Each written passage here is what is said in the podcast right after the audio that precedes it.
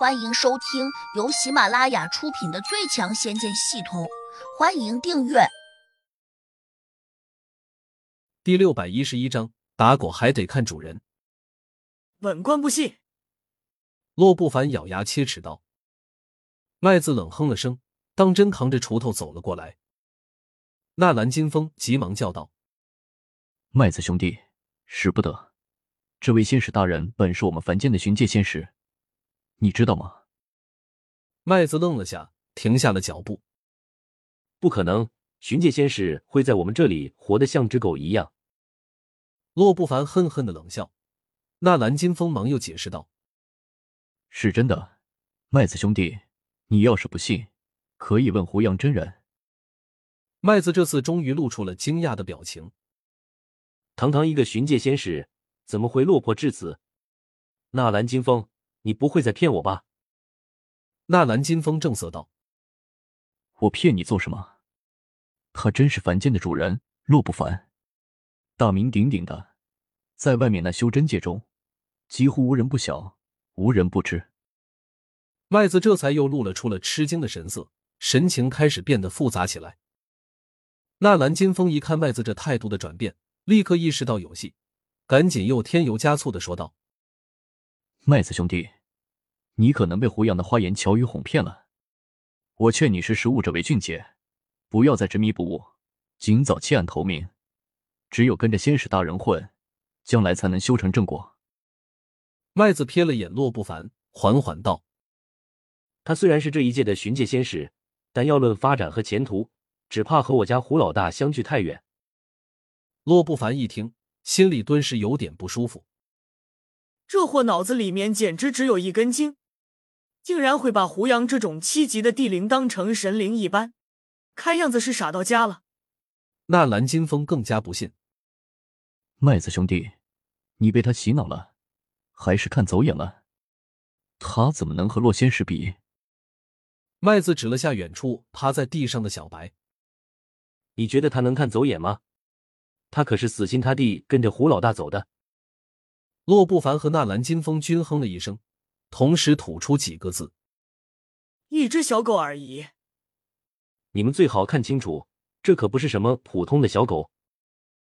是吗？它不是小狗是什么？洛不凡不以为然道：“我说出来，不知会不会吓到你们。”麦子放下锄头说。麦子兄弟，你倒是说啊，这东西到底是什么？纳兰金风催促道：“传说中仙界有哪些厉害的神兽？”麦子故意卖了个关子问：“我知道青龙、白虎、玄武、朱雀，这四大神兽各镇定一方，十分霸道。”纳兰金风抢过话茬说：“难道这小狗是只白虎？”洛不凡觉得自己不这样猜，都对不起麦子卖关子。虽然他始终不相信这只白色的小狗和白虎扯得上边，就算它处于幼年期，但也不像啊。它最少应该长得像只白猫吧？麦子摇头笑道：“不是，你们继续猜。不是白虎，难道是青龙？”洛不凡沉下脸，他虽然常年在这下界生活。但对于四大神兽，还是了解的很清楚。玄武是只乌龟，朱雀相当于一只火鸟。很显然，他们都和眼前这只小狗扯不上边。所以，如果这小狗不是白虎，那多半就是青龙。但是麦子还是摇头说了声不是。这下，洛不凡和纳兰金风就都猜不出来了。麦子兄弟，你就别卖关子了，快告诉我们吧。纳兰金风性急，连声催道：“好吧，我告诉你们，它是一只麒麟神兽。”吹牛！你不吹牛要死啊！纳兰金风吃道。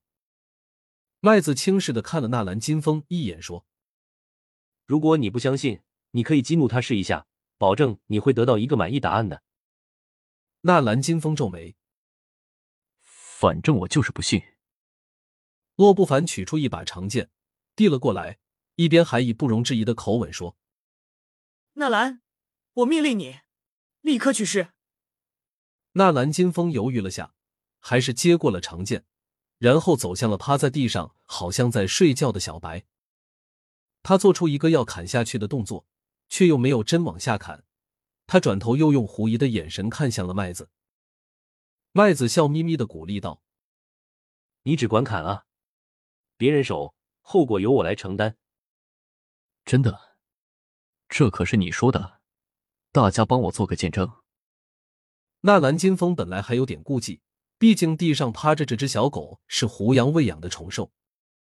俗话说得好，打狗还得看主人。纳兰金风原本之意。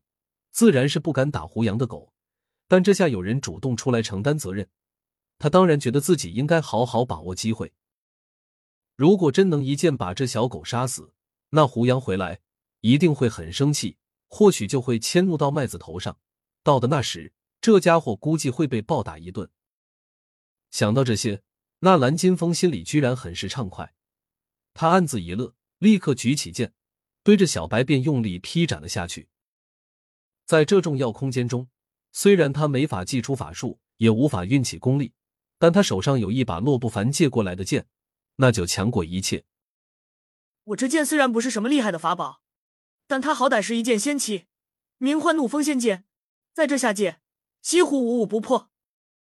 洛不凡眼里划过一丝狡黠，他早就想找小白报自己被咬之仇，眼下有人帮自己报仇，当然求之不得，所以。